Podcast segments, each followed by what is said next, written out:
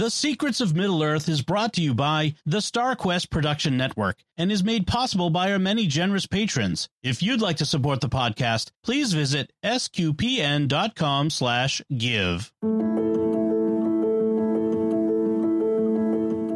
You're listening to The Secrets of Middle-earth, where we discuss the hidden themes and deeper layers found in the works of J.R.R. Tolkien, whether in his writings or in any of the media derived from them. On this episode, we're going to do some speculation about one of the most mysterious characters in Tolkien's work, Tom Bombadil. And joining me on this episode are Kaitlyn Facista. Hi, Kaitlyn. Hi, how's it going? It's going all right. Thomas Salerno. Hi, Thomas. Hey, everybody. And Jeff Haecker. Hi, Jeff. Hi, Thomas. And I'm Thomas Sanjurjo. So it's nice to have all you guys with us. So, Thomas, this episode was your idea. Right. So I'm going to blame it's my you fault. Squarely for this. But I love it. I think it's great. I'll be honest, I was upset when there was no allusion even to Tom Bombadil in the Peter Jackson movies. So I felt like that was a big miss. I still love the Peter Jackson movies, and I completely understand why this would have been the very first thing you would cut from a movie that in the style that he was trying to make. But it still upset me because I love Tom Bombadil. So, I want to kind of start there, and I want to start with what you guys, what the impression that Tom Bombadil has made on you. Like, why is this a character that we talk about, that we think about? Because he's so jarringly different from everything else that's happening in the story of the Lord of the Rings. So I'm going to just open it up, you guys. What inspires you about Tom Bombadil? Well, it's interesting because when I first read the books, I was a teenager, and I guess I kind of liked things to be a little bit more on the realistic side. So when you have Tom Bombadil come in and just upend all of that, he kind of rubbed me the wrong way initially when I first read The Lord of the Rings. I'm like, what is this? Who is this guy? Why are we wasting our time here at this place in this weird house? Why is he singing all the time? I just didn't get it. But over the years, the more I read Lord of the Rings, the more, especially in listening to it on audiobook with the Rob Inglis narration, and he does all the singing. And it's great. And he's really grown on me, Tom Bombadil. He's grown on me a lot. Now I can never imagine The Lord of the Rings without him. I love the little interlude where they stay with him. He's just, as you said, Thomas, he's just a very inspiring character in so many ways because he's just this nice little vignette. It's almost like a mini Rivendell where they just go and stay at Tom's house for a while, you know, and just hang out. And Tolkien just allows the story to meander for a little bit, but it's somehow so integral to the plot that you can't imagine the Fellowship of the Ring without him. I agree. Like all that. Yep. Very much so. Kaitlyn, how about you? It's hard to follow that up. I feel like that. I kind of just got lost thinking about Tom Bombadil. I love that he just is so disconnected from everything else that's going on. Like it's almost like if you were in a video game, he's on a completely different quest and your quests just kind of collide for like one chapter and then you don't really ever hear from him again. And I love that about Tolkien, how he takes the time to write someone so interesting. He spends so much time on it, but then we don't really get a ton of Tom Bombadil. And yet he's still important to the story in his own kind of special and very weird way. But he's just like chilling, doing his own thing. And I think it's so interesting that we don't know a lot about him. And Tolkien didn't really want us to know a lot about him. I like that he kind of kept his secret on purpose. And honestly, I think Tom Bombadil is a cool guy. I think he would be kind of fun to hang out with. He's so jolly and cheerful and also very powerful. It's just a really interesting character that Tolkien's created with him. Kaitlyn, I love that you brought up the video game aspect because I've always thought of him as kind of like the ultimate summon character where you just summon him into a battle and he kills everything on the screen and then goes away. Yeah, that's just like him. Or even more, just like enchants them and they wander off with him. Like, it's just like he recruits them. What even just happened here? Yeah. So how about you, Jeff? Yeah. So my take on Tom Bombadil might be a little bit different. I like Tom Bombadil to start off. I'll say that. But I think I was maybe like you, Thomas, when I first read Lord of the Rings, probably about when I was in my teen, probably before the movies came out. So probably early teens. Because again, I've seen the films much more than I've read, but I did read them. And when I first read it, I agree. It was like, what is this random chapter that's kind of taking away from this cool adventure? And it did kind of annoy me. I'm like, okay, I want to get if it was like reading Game of Thrones, I would, and it got to he's like the point of view character who I'd skip a couple chapters because I want to get back to my my favorite ones. Granted, it's only a chapter, so but just that's how I felt at the time. And then in the films when those came out, I definitely had some diehard Tolkien friends who were more than a little upset that there was no Tom Bombadil in the films, which again, I think I agree that at least in the way that Jackson did them, there really wasn't a place for Tom Bombadil. Now that I've reread Lord of the Rings a couple of times, I do. It's just kind of what I've read, just kind of out of the lore. It's kind of like a fun little respite from their quest just getting started, and they're hobbits, so they haven't really been, they haven't really been on adventures very, very far. You know, maybe they've gone into another part of the Shire, but they haven't really done anything else. And he's kind of like a last little it's not. I was just thinking as we were discussing, it's not the, I forget what they call Rivendell. Is it the last the last homely house east of the sea or something like that? Mm-hmm. I was just thinking it's the second to last.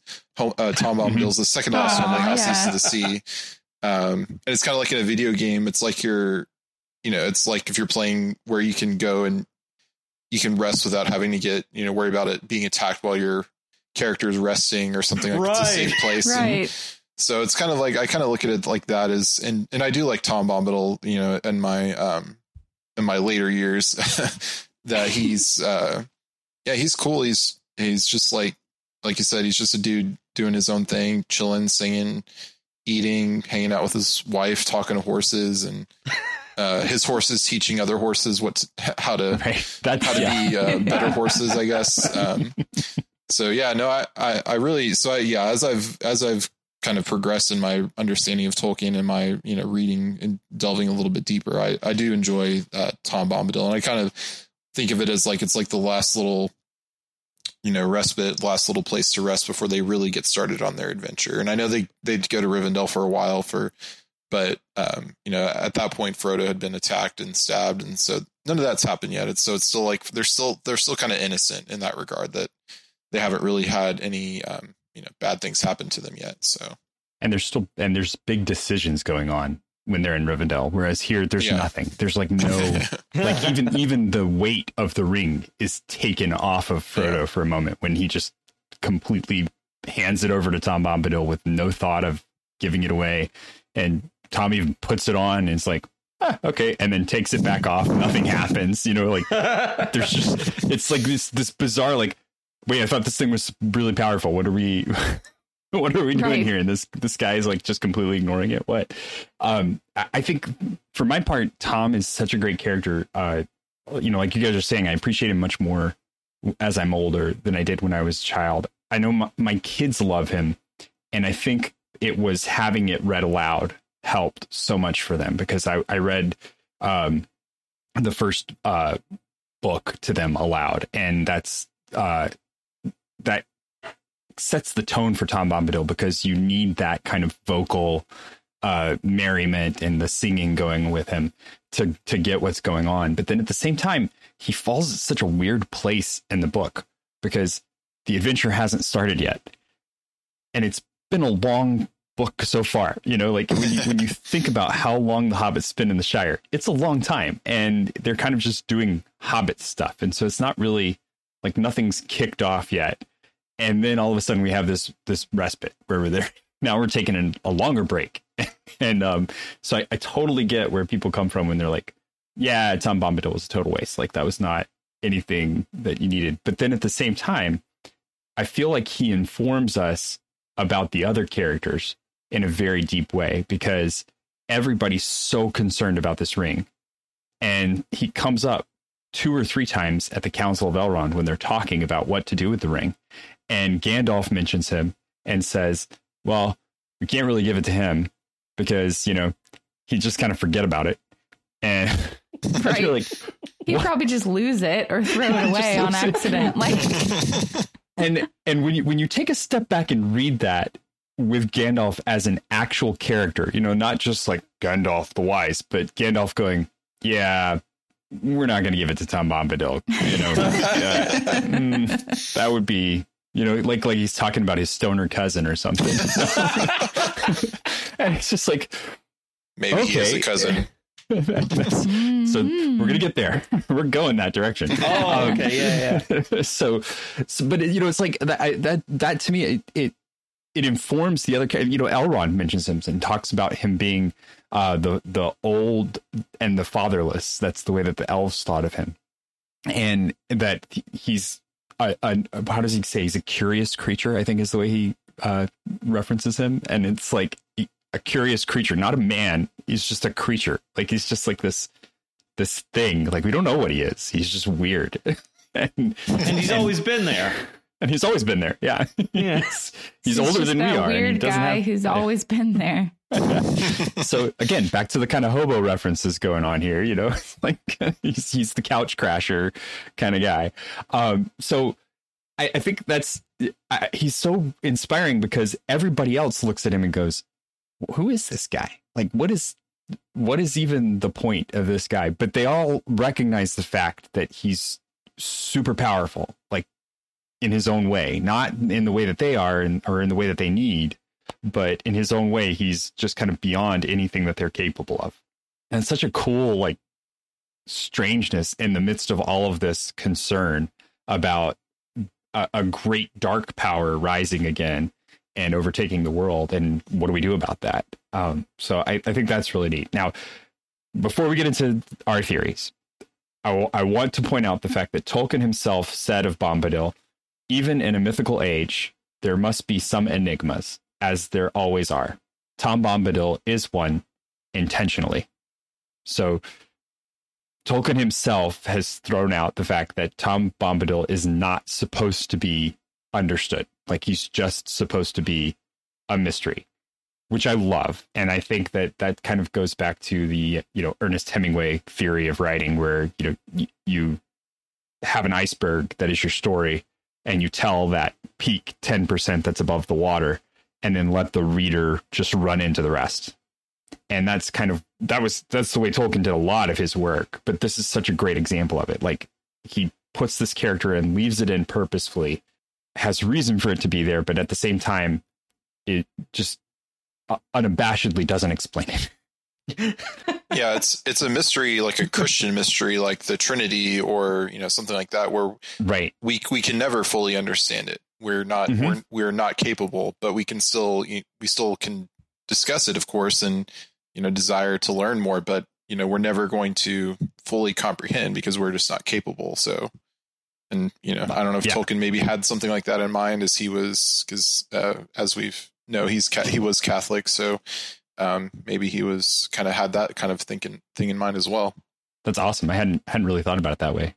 I found this really funny quote when I was getting ready for this episode in letter 153, where Tolkien is responding to a letter that someone wrote him where they kind of brought up the idea that it was implied that Tom Bombadil was like God because he said, you know, he is or whatever.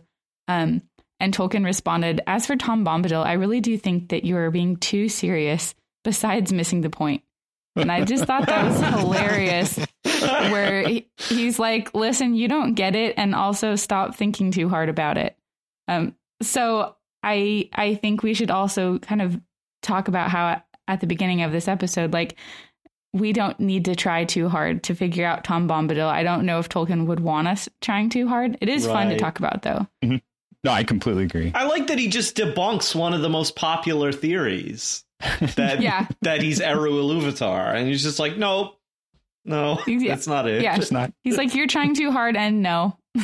Yep. So I like in that vein, let's talk about, what do you guys think? Because there are plenty of theories out there, and some of them are contradictory. Some of them kind of leave room for agreement with each other.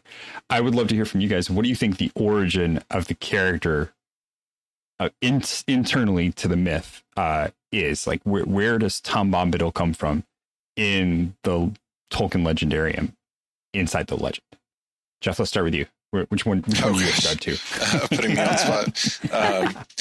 Well, I did have I have a couple ideas, and the first isn't strictly in the lore, but there's something I thought of this week, and I don't know if this is really a popular theory. I haven't looked it up because I would, I don't know if it is, but I was kind of thinking, I wonder if Tom Bombadil was almost a little bit of a representation of Tolkien himself within the story, because he's the guy who's telling stories, he's singing songs, he's kind of separate. I'm not saying Tolkien thought of himself as this, God, this divine type figure, but maybe some aspects of himself he kind of put in there in this character, just kind of a guy who liked to tell stories and who liked to sing songs and live in a cabin in the woods with his great love. Because we all know he was, him and his wife were very, very much in love with each other.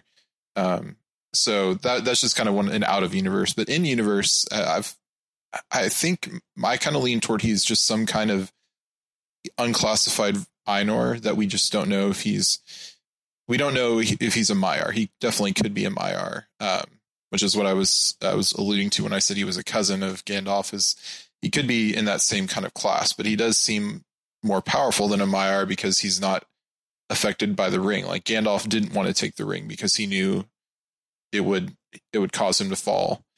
And obviously Sauron created the ring, but was also kind of enslaved to it himself. That's what kept him alive after he was killed by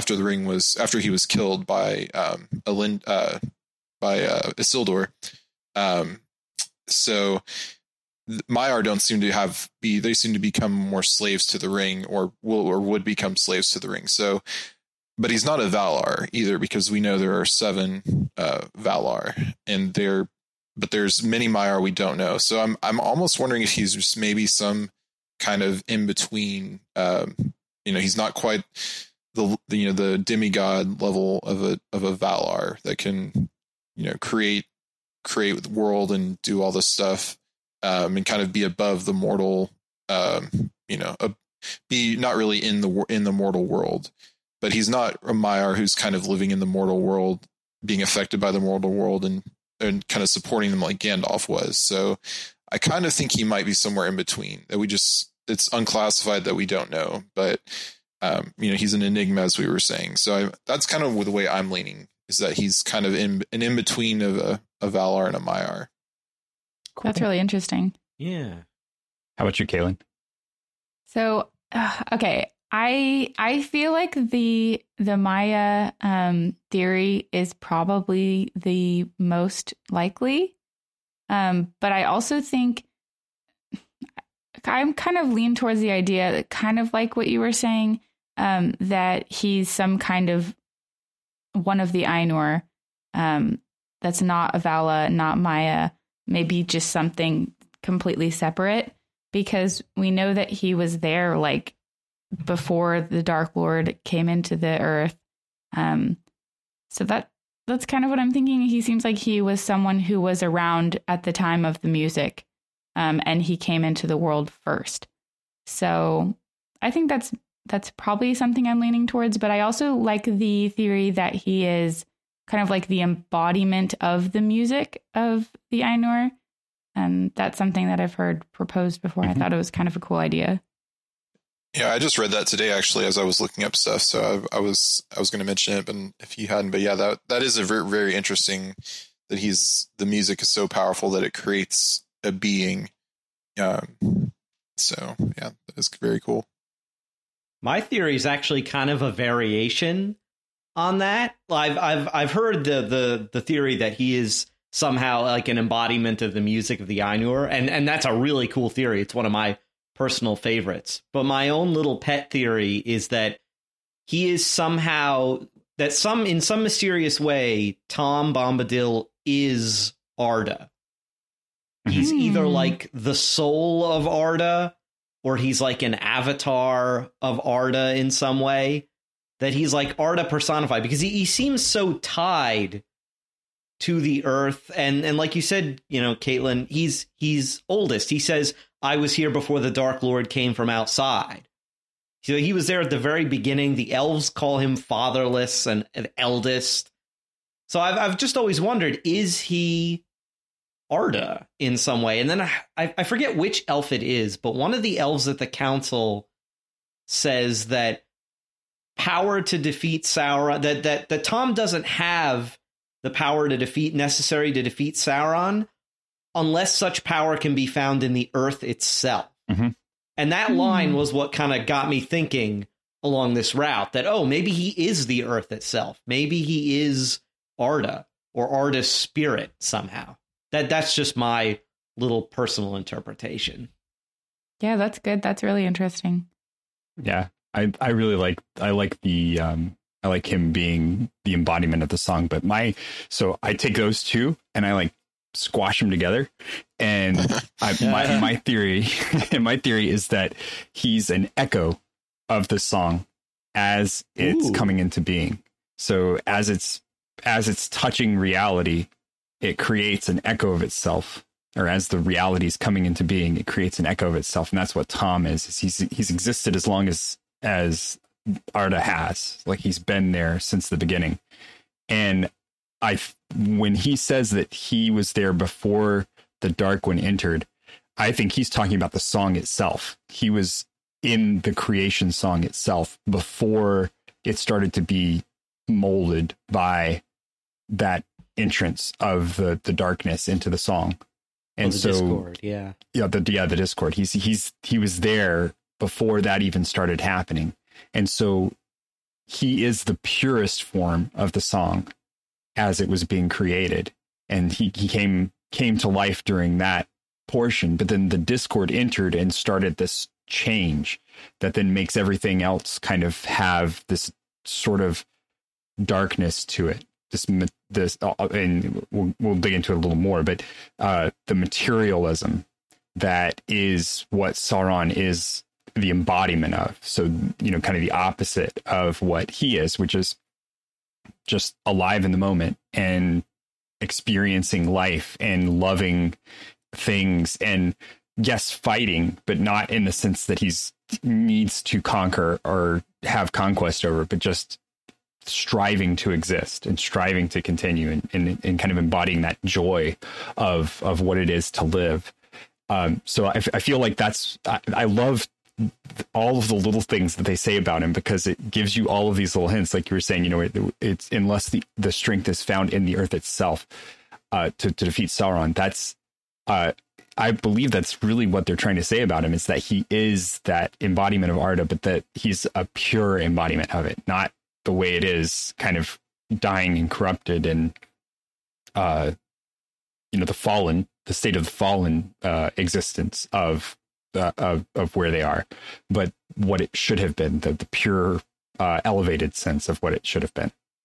It's almost like he like splintered off from the first theme. Mm-hmm. Right. Kind of. Yeah. I've also heard the theory that he kind of represents an unfallen Adam, or like Adam with dominion over the earth as it should have been, uncorrupted, right, and like in communion with the earth rather than seeking to manipulate it. And Thomas, something interesting you said, too. You said that he's kind of like an echo of the music. And could he, in a sense, could his purpose be to constantly echo the music back to Eru Ilúvatar?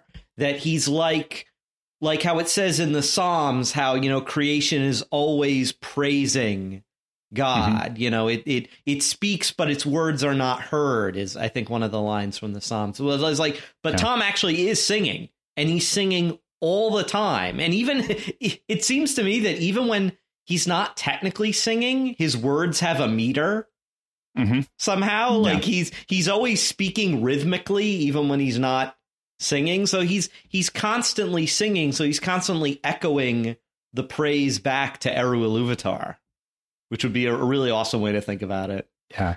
And he's restless, not in like a needing to do something way, but just has this energy welling up from inside of him that he needs to be participating in things. And I love that about him. I think that's such a great it's such a great way for them to start their quest, too, where it's like they're off on this horrible, awful task of they don't even know what yet. They haven't even gotten the fullness of it yet. They just know that they have to go do this horrible thing and take this ring under threat of being chased to somewhere to get rid of it. And, but to have this guy that's inspiring in that sense of like, it is good to act. And that's kind of what he sits with them to come rest with me. But at the same time, he inspires them to go out and to continue on. And I love that about him. I think that's such a great kind of thought of him. But yeah, I definitely think that all of the others are completely potentially correct. Like there's nothing because of who he is. I don't think that there's anything you could say that would necessarily be off. So you can kind of have a belief in him whichever way you want. And it's probably okay. Probably whatever kind of resonates with you is pretty good. Which is, I think, what Tolkien was getting at when he was saying, don't overthink it and try and pin him down. Yeah, I feel like as long as you aren't going with the Tom Bombadil is Ilúvatar incarnate theory, because he pretty clearly says that he also writes in another letter about how he would never be so bold as to write about God incarnate, to insert it into his own world. And so I think as long as we don't go for that theory, you're pretty much fair game. Or he's the friend. Tom Bombadil is the friends we made along the way. So he's the spirit of the friendship of everybody. That's right. He's the embodiment of the fellowship. Yes, that's why they call it the fellowship. Right. I think that kind of ties us into the next part of talking about him. Like why? Why Tom Bombadil? So this origin story is kind of what, but why is Tom Bombadil in this story? We've kind of touched on it, but let's get a little more deeply into what is the function of this character in this otherwise. I mean, Tolkien's not bleak in the sense of Game of Thrones bleak, where everything's just awful and everybody ends up dead. And it's really just a story that you just are mostly mad about and kind of sad about sometimes, but Tolkien has a hopeful end to it, right? But Tom Bombadil does not fit the tone of the rest of Tolkien in any way, shape, or form. So why do you guys think he's there? What was the purpose of putting him in? This is a harder question, I know. So yeah. I have a good quote from one of the letters. This is letter 144. Tolkien writes, "Tom Bombadil is not an important person to the narrative. I suppose he has some importance as a comment. I mean, I do not really write like that. He's just an invention." And then he goes on for a little bit. And then he says, "And he represents something that I feel important, though I would not be prepared to analyze the feeling precisely. I would not, however, have left him in if he did not have some kind of function." And then, of course, he doesn't tell us what the function is. So he doesn't explain it. Right. We know he's important. He has a function, but Tolkien doesn't really feel like telling us what it is. It's like why they couldn't fly the eagles to Mordor. No, they just couldn't do that. That's just right. Just no. Nope. So anybody else theories on? Because he can't take the ring. So let's just say what he can't do, right? So he can't be the one to take the ring. Oh, yeah. So he can't be the one to get them to Mordor because he's just not. He's not going to leave his house, but that's his place. That's where he is. They mention him in the council, but nobody bothers to send a letter to him and ask what they should do. Right. He's weird because, very importantly, he gives the hobbits the the horse that ends up kind of training the other horses so that they all do what they're supposed to do when they need to do it. He saves them when they leave his realm, not entirely out of his realm, but when they go to the Barrow-wights and they get caught by the Barrow-wight, if it weren't for Tom Bombadil, they would have died there. That would have been the end of the story. But like, they're not really like harried per se when they arrive at his house. So it's not like they need to stay with him or anything. So I don't know, like what function does he serve? He gave them those blades from the Barrow Downs. If they if Merry hadn't had his, he wouldn't have killed the Witch King. So it's like, but I don't think that's his primary function. I just think that like that is a function in the plot, but there's so many other things that that Tom does where it's just like, why is this necessary? Yeah, I kind of said it earlier that one of the things I've read about Tom Bombadil is like, especially kind of when I first read The Lord of the Rings and when I've read it since then. And I'm like, and I tried to like look into again, like our question, why is Tom Bombadil? And one of the things that I kind of read and kind of, I think, ascribed to myself is that he is just, the whole section is kind of the respite, the happy, because we know the Shire gets, gets scourged by the end of it. So not even the Shire, or at least in the book. So the Shire isn't even left, and that's kind of the ideal place in the Lord of the Rings is the Shire, and even that gets destroyed. So I kind of look at Tom Bombadil's like, it's kind of the one piece of the world that can't be touched by the evil. That's, if the quest were to fail, well, I don't know if the quest were to fail, but even by the end of it, Sauron's forces or agents or allies are still doing things out in the world until our heroes can kind of wipe them all out. But I don't think they could get into Tom's realm and do anything there that he didn't want them to do. So I kind of think of it as like, it's kind of the last holdout of goodness of virgin, untouched land, for lack of a better term. So, and it's kind of, and them stopping there kind of gives you that sense of this is where, this is what they're kind of ultimately fighting for, is to return, is to not, maybe not to this extent, but to kind of keep this kind of evil from just to where it could potentially return in this kind of a way. So it's almost like a Garden of Eden kind of thing where Tom Bombadil's land is the garden, and humans, it's lost to humanity, but it's theoretically still out there, and the new Eden in our faith is of course heaven. So it's kind of like almost a heaven on earth kind of a thing, where it's that is the ideal for everything else. And stopping there gives kind of gets us in that mindset of this is what everything's hoping to preserve in the wider world. So, and he's able to do that without a ring of power, because Lorien is preserved from a lot of things because of Galadriel's ring of power. Rivendell is preserved because of Elrond's ring of power. Tom just seems to have that kind of power innately, which is really interesting. Maybe he is a ring of power.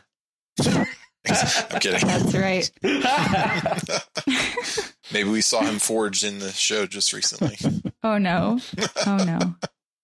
I feel like Tom is almost set up to be a foil, in the literary sense, against Sauron and Saruman, in the way that they are constantly seeking out power and dominion. The way Tom just has it, and he doesn't use it really for anything.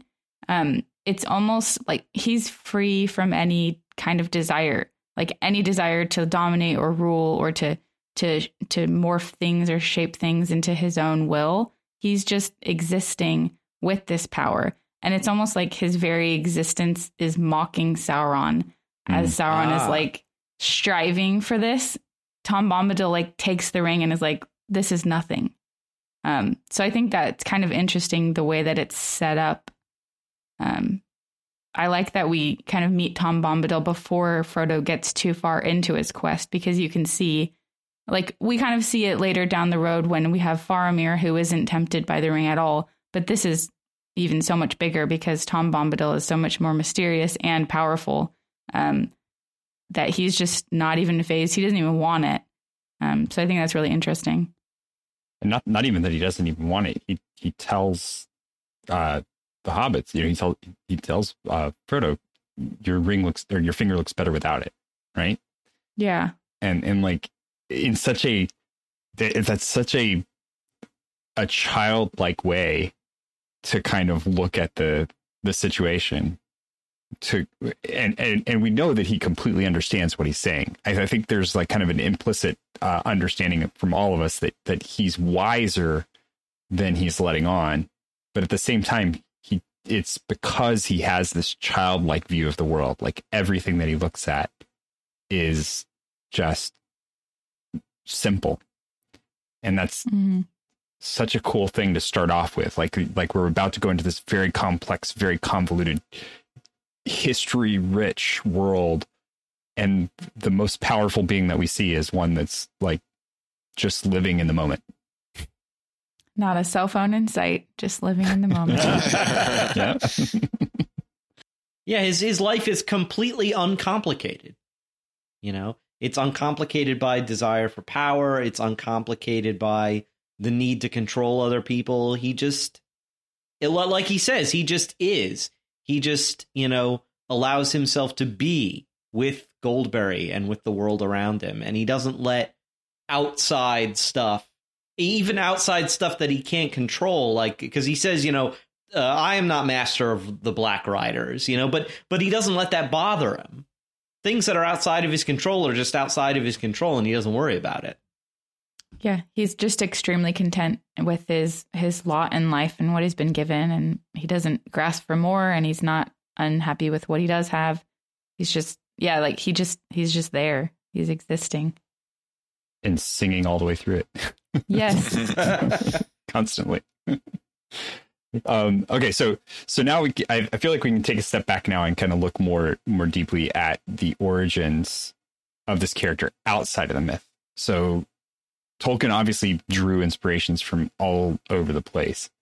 And I just wanted to know, you know, what have you guys read about, heard about, how Tolkien came up with this character, and kind of why it's important that he kept it in and that he did make the decision. Cause he did, even though he says, don't overthink it. He did have reasons. He did share reasons why he kept Tom Bombadil and who Tom Bombadil is. So what are the theories that you guys have heard, or the concepts from him that you guys have heard? And then, you know, we can talk about other stuff too, Jeff, like this being a self-insert of, you know, of the author kind of putting himself into the book, which I think fits. That's excellent because, you know, he's observing the world.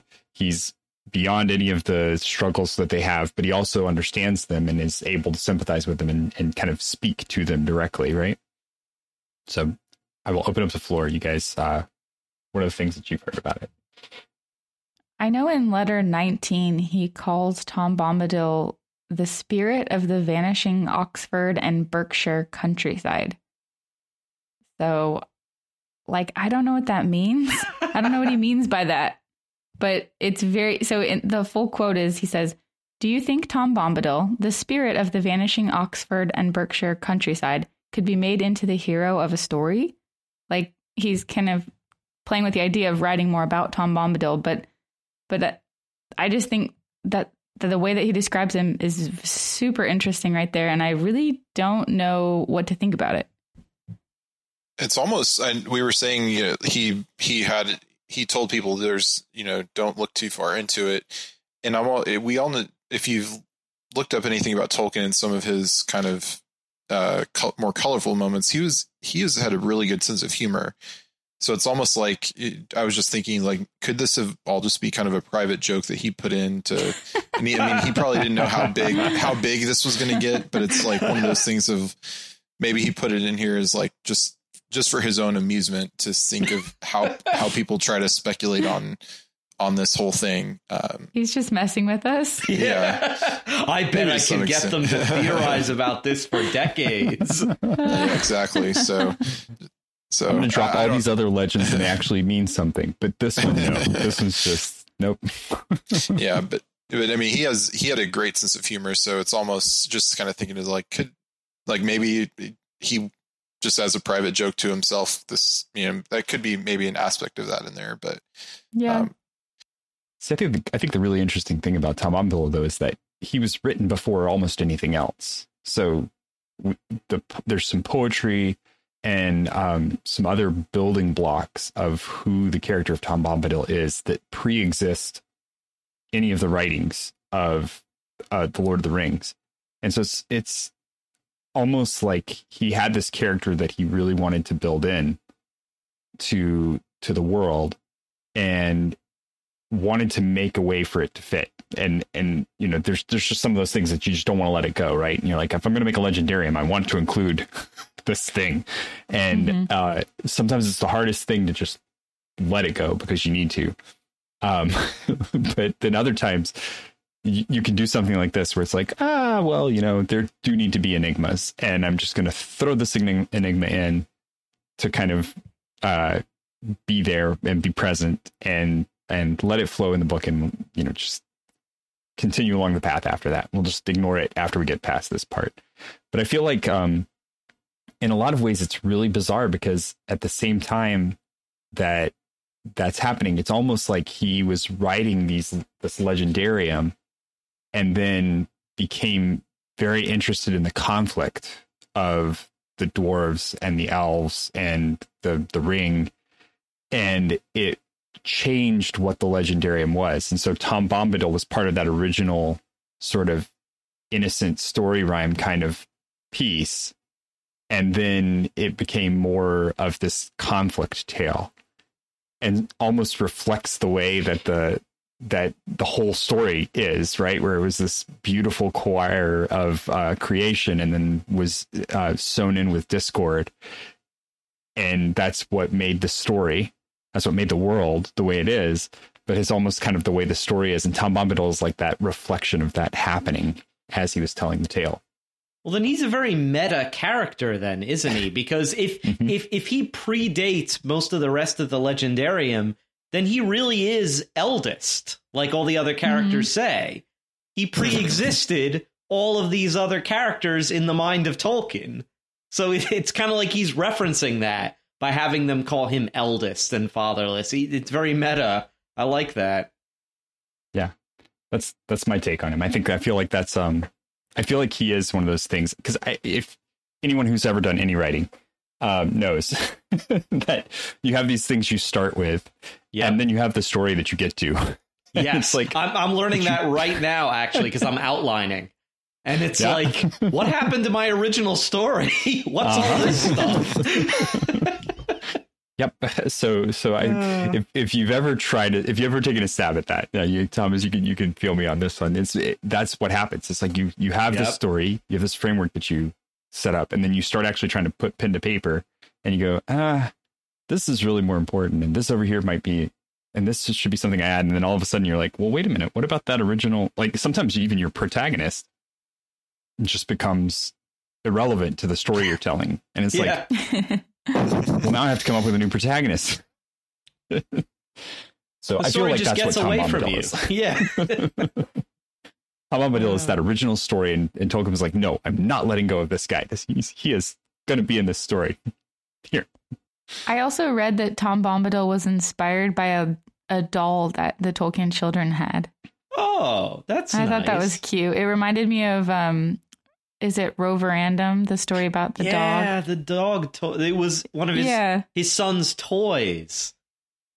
Yeah, I just thought, once again, we have another like moment of Tolkien being a great dad, and then a credible character comes from it. It's like A.A. Milne with Winnie the Pooh. It was his son's doll, and he creates this whole adventure surrounding it. I feel that my kids have a legend about the dragon that lives under my bed and comes out at night It's both a protector and a keep you in bed kind of thing. So it's like, oh, no. There are no monsters in our house because there's a dragon that lives under Dad's bed. And then also, you know, if there's a dragon that lives under Dad's bed, you don't want to be wandering around the halls. That's brilliant. I let them spin it whichever way they want to, but I just tell them. I might need to tell that to my kids because we have some problems with staying in our beds. So. Aha. It has worked. I don't know. It's really bizarre, but it works. And I only tell it to them in the context of like, no, there's no monsters in our house because there's a dragon that lives under my bed, comes out at night. You know. That's so funny. I feel like Tom Bombadil is kind of a both and. Like he is a character that's meaningful to the story, but he's also something that I think is shoehorned. Like he's put in a little bit forcibly, but it works because it kind of fleshes out so many other things, especially when they reference back to him. It's not just that he exists for this brief moment and then is never even mentioned again. But when he is mentioned again, it's kind of like, well, that wouldn't be a good solution because he doesn't work for this world that we're actually kind of struggling with right now. Well, I love how in Return of the King, Gandalf, like when they're going back to the Shire and Gandalf's just like, I think I'm going to go hang out with Tom for a bit. You know, just chat, you know, about nothing. It'll be fun. And it's just like, yeah. And he just leaves the hobbits to go kind of scour the Shire on their own. Yeah.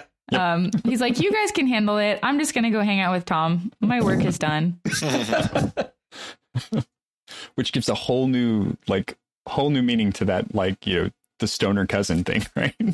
Just, oh my gosh. We're gonna go smoke some pipe weed and I'm just gonna chill. Just sit on the couch. Just take a little nap, eat some pizza. There you go. I'm done. All right. So now my favorite part of this one is this. Because Tolkien was very adamant about the fact that he is kind of telling the story of a previous age of the earth, right? That this is our world, but older. I would love to hear your thoughts on what Tom Bombadil is now. So if he's a truly immortal character, which I feel like he is, truly like just kind of ageless character, where does Tom Bombadil exist in our modern mythologies or kind of today? Like what would Tom Bombadil be today? Because the elves we know all went west. The dwarves kind of receded into their caves, and the hobbits are hiding around somewhere, or they're gone. And humans have kind of been left over. This is the age of man, right? But Tom Bombadil is still around. Where is he? He's Santa Claus. He's probably Santa Claus. He's in the North Pole. That's a good one. I was gonna say I think he's probably out wandering. Well, not wandering. I think he's probably out chilling in a little house somewhere in the Oxford countryside. I like that one. We go visit Tom Bombadil. Tolkien said that's kind of what he was the spirit of. So I guess if he were still here, that's probably what he would just be hanging out. Maybe. Oh, that's cool. Yeah, I think you could only find him if you were meant to find him and he wanted to be found. Like you could pass by where he is and not even know he's there or that's his house, unless you're meant to and unless he wanted you to see it. I like that one, too. That almost reminds me of the Merlin TV show. I don't know if you guys seen it at the end when he's just kind of wandering around as an old man. That'd be cool. I like the Santa Claus theory, too. That's one that when I thought of this question, I was like, oh, man, that would be a really neat That would be a really neat twist for this character, the jolly old elf. So I've got a couple more like wrap up questions that I want to cover, because there's when you talk about Tom Bombadil, you inevitably have to talk about several other characters that exist in the Tolkien Legendarium. So we'll touch on them briefly, and we might come back and do like at least one of them warrants a whole episode by itself. So, we might come back to that. Before we do that, I'd like to take a moment to thank our patrons who make it possible for us to create the Secrets of Middle Earth. including James S., Brooke K., Joel L., Diane F., and Pascal H. Their generous donations at sqpn.com/give make it possible for us to continue the Secrets of Middle-earth and all the shows here at StarQuest. You can join them at sqpn.com/give. So kind of lightning round thoughts about the following characters from us is where I'm going with this. We have, first off, who do you think Goldberry is? I'm pretty sure she's a Maiar. And in fact, I'm pretty sure she's one of Ulmo's people, because they call her Daughter of the River. So I'm pretty sure she's just a river spirit. You know, she is the spirit of the Withywindle. And, you know, she's been given charge over that little river. And, you know, and that's it. Like, I've always thought she was less enigmatic than Tom was. That's cool. Yeah, I think I agree. I was kind of thinking that way myself. And we know Maiar have married outside of their own kind, like with Melian married Thingol, the elf. So right. Yeah, I kind of tend to think that about Goldberry as well. Yeah, I've just always kind of felt like whatever Tom Bombadil is, she's probably similar. And so if Bombadil is a mystery, then maybe she is too, but she does seem a little bit more solvable. Yeah, I like the idea of her being a Maiar, but I also like the idea of her being an echo of the song itself. So where he is an echo of kind of the earth, she is an echo of the river, and they exist outside of that sort of construct that becomes what the Ainur are and all of their entrance into the world. There are no rivers in the forest. Oh, wait, that's the wrong podcast. Doctor Who. And I think at one point, doesn't like in, I don't know if this is in the Silmarillion or where I'm picking up this reference, but at one point, isn't it said that water contains itself an echo of the music? Mm-hmm. So her being, you know, kind of a water avatar makes sense to be Bombadil's spouse in a way. Yeah, they're very well matched in that sense. I think that's really cool. I love her character. I think you know, like she has almost nothing in the book, but she's so neat. Like as this, like who would marry Tom Bombadil? And then you've got this kind of like perfect figure for it. And you're like, okay, yeah, that's who would marry Tom Bombadil. That makes sense. I like that he's such a wife guy too, because when they first meet him, he's like, okay, but I have to take care of these lilies because they're for Goldberry, and if I crush them, you know, it's not going to be good. So I have to be very careful. Like, and I have to get them back to her right now. Like, I just think it's sweet that Tolkien kind of added that aspect to his character. And the way he introduces her is great. I've always remembered this because he's very specific. He says, here's my pretty lady all in silver green with flowers in her girdle. And I'm like, okay, that's a little bit too much information, but thank you. That was very detailed. I can see that. Yeah, thank exactly. Right. Like the hobbits are sitting there looking at her like, I see her right in front of me. There she is. Okay, so then the other character that we have to talk about is another enigmatic one, but from The Hobbit, the character of Beorn, the bear man, you know, like, is he the same level of mystery as Tom Bombadil? Because he doesn't really fit any of our other definitions of things that exist in Middle-earth. I don't think he's the same level because he was the last of his kind. So there were others of his, and they appear to be mortal because it sounds like they were taken by Sauron and enslaved and killed off. So it sounds like they're mortal. So they could be Maiar, I guess, because Maiar can be destroyed. At least in a few we've seen, like Balrogs and Sauron and even Istari can be killed. But we don't know if they're, you know, what happens to their spirits after they are. So I don't know. I tend to think they're mortals. There's just some other kind of created being somewhere between a dwarf and a man or something like that. I don't know. You know, some kind of somewhere on that, in that, you know, the scale of mortal to somewhere in that realm of being a mortal being. It almost sounds like they could have been like a group project between Aule and Yavanna, where we have Aule, the craftsman, who's wanting to, you know, create something strong and sturdy. And then you have Yavanna, who's like wanting to go for nature. And, you know, so I could see them like working together to create Beorn. Yeah, there's also a line in The Hobbit that where Gandalf speculates that they're either men who have mastered this magical ability of shape changing, or they're bears who have mastered the ability of shape changing and can turn into men. And I've always found that is the more interesting possibility.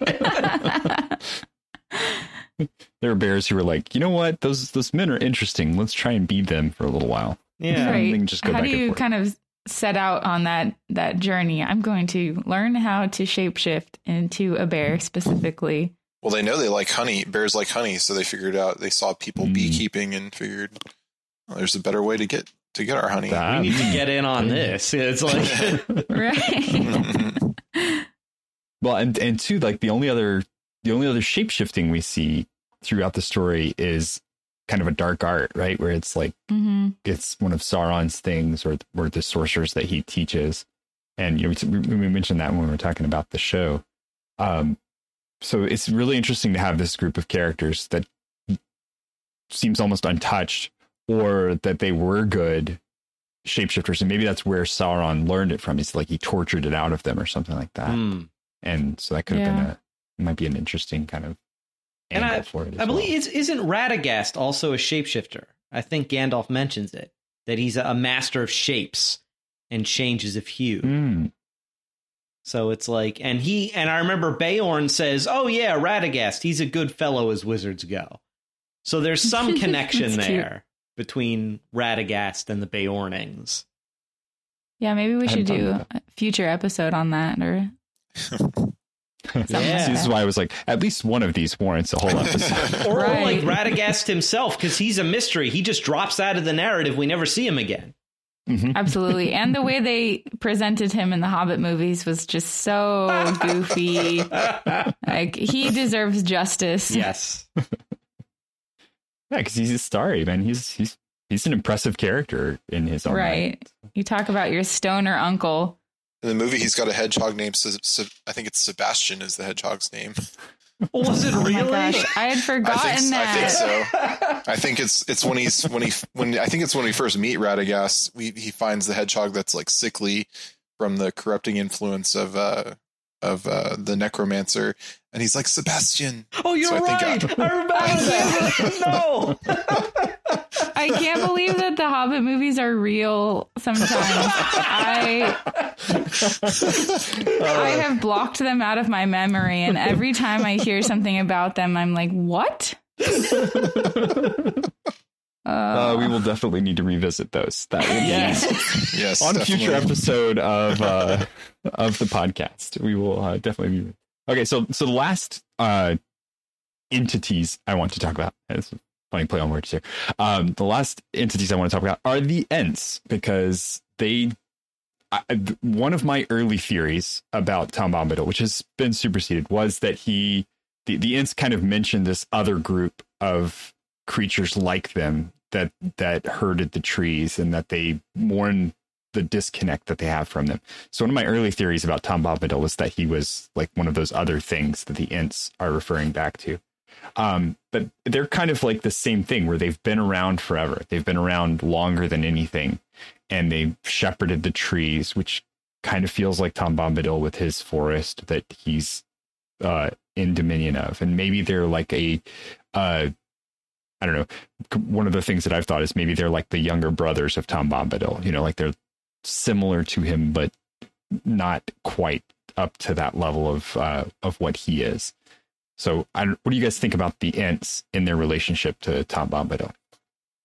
I know I'm kind of jumping this on you. No, right. They definitely know each other, because I remember when Treebeard's talking to Merry and Pippin, and they're sort of telling him their story. Like, they say that Treebeard's really interested in everything they have to say about Tom Bombadil. And then later, Gandalf, when Gandalf's going to go spend some time with Tom, he says to them, but I probably won't mention anything we've done or seen except the Ents, because that's the only thing he'll be interested in. So they have this odd connection. They have this affinity for one another. But I don't know if that's just because they're both just that old or what that means exactly. Yeah, I imagine when you're among the oldest creatures inhabiting the earth, you would have run into each other at some point. Mm. If nothing less, they know of each other.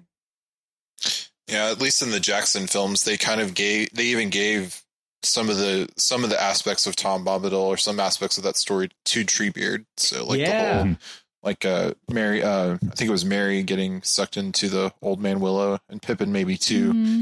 And then Treebeard had to come along and tell old man Willow to let him go.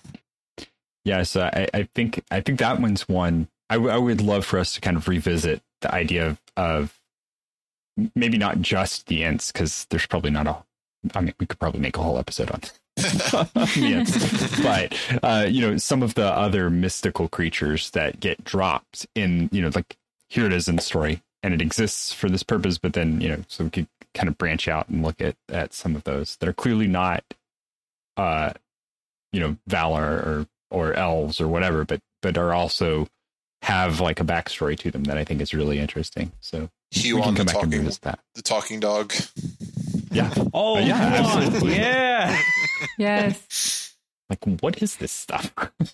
I'm very excited to see if we get to see the Ents in Rings of Power, because I know we got to see them for like 2 seconds.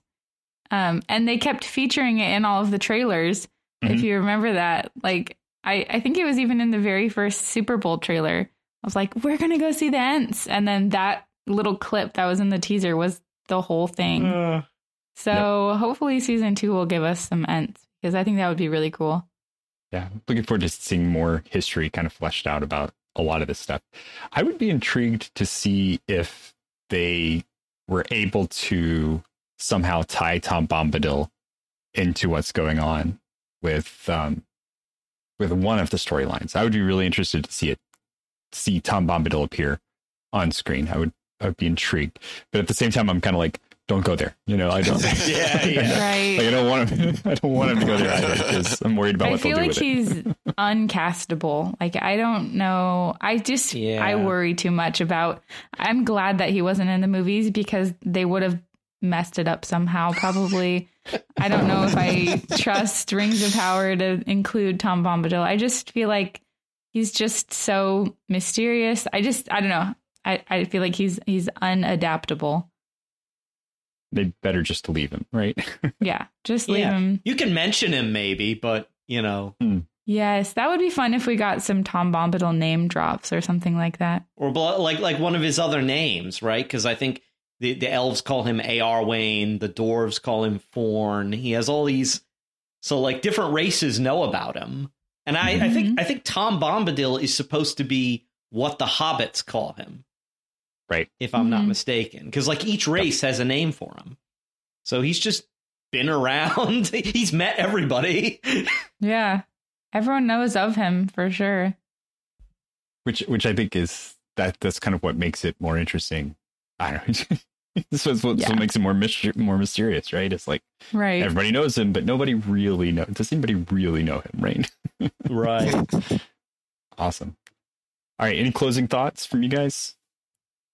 I just think, I'm happy that we got to talk about Tom Bombadil. I think he's a really cool character, and I love that we can kind of just debate for as long as you want about him, since there really isn't a real answer. We could just go on endlessly. Definitely. Yeah, I'm just glad he's there. I'm glad he's in the narrative. I always break into a big smile whenever he shows up in the audiobook. I'm like, yes, we're at the Tom part. I just love him. He's great. I'm glad he's there. I'm glad he's a mystery. he's just one of those things that makes Middle Earth just endlessly interesting. Yeah, I didn't really look into it, but I did see that there's a collected book of, I guess, poetry and other things. I think it is The Adventures of Tom Bombadil. Yeah. That's out there that you can get, that I think was, it looked like it was edited by one of the Tolkiens. I didn't look into it too much, but I did see that was out there. So anyone wants to look, it seemed like it was more of like poetry and things like that. But if you want kind of more of that, if you like the Tom Bombadil, storyline, then there is some more things out there you can look into. Definitely. And this is when I'm talking about stuff that kind of pre-exists the Legendarium. That's the stuff. That's what you get in that book, is sort of those snippets of poem and of writing that create this character even before there was really the fully fledged ring and the ring story to put together. There's also a book on Tom Bombadil, if anyone's interested in reading more. It's called The House of Tom Bombadil by C.R. Wiley. And I think we'll have a link to it. But if you want to read more about Tom Bombadil, I think that's a pretty cool book. Awesome. All right. Well, that is it from us. We'd love to hear from what you think about this merry fellow, Tom Bombadil. You can let us know at sqpn.com/Middle Earth on our Facebook page or on Twitter. Send an email to middleearth@sqpn.com, or you can visit our channel on the StarQuest Discord server at sqpn.com/Discord. We'll be back in February to discuss a little bit more deeply and a little bit more possibly seriously religion in Middle Earth, and most especially how Tolkien's Catholicism influenced the creation of the story and the themes that we see therein. Until then, Jeff Haecker, thank you for joining me and sharing the secrets of Middle Earth. Thank you, Thomas. Tom Salerno, thank you as well. Thanks so much, Thomas. And Kaitlyn Facista, thank you very much. Thanks so much. And once again, I'm Thomas Sanjurjo. Thank you for listening to The Secrets of Middle Earth on StarQuest.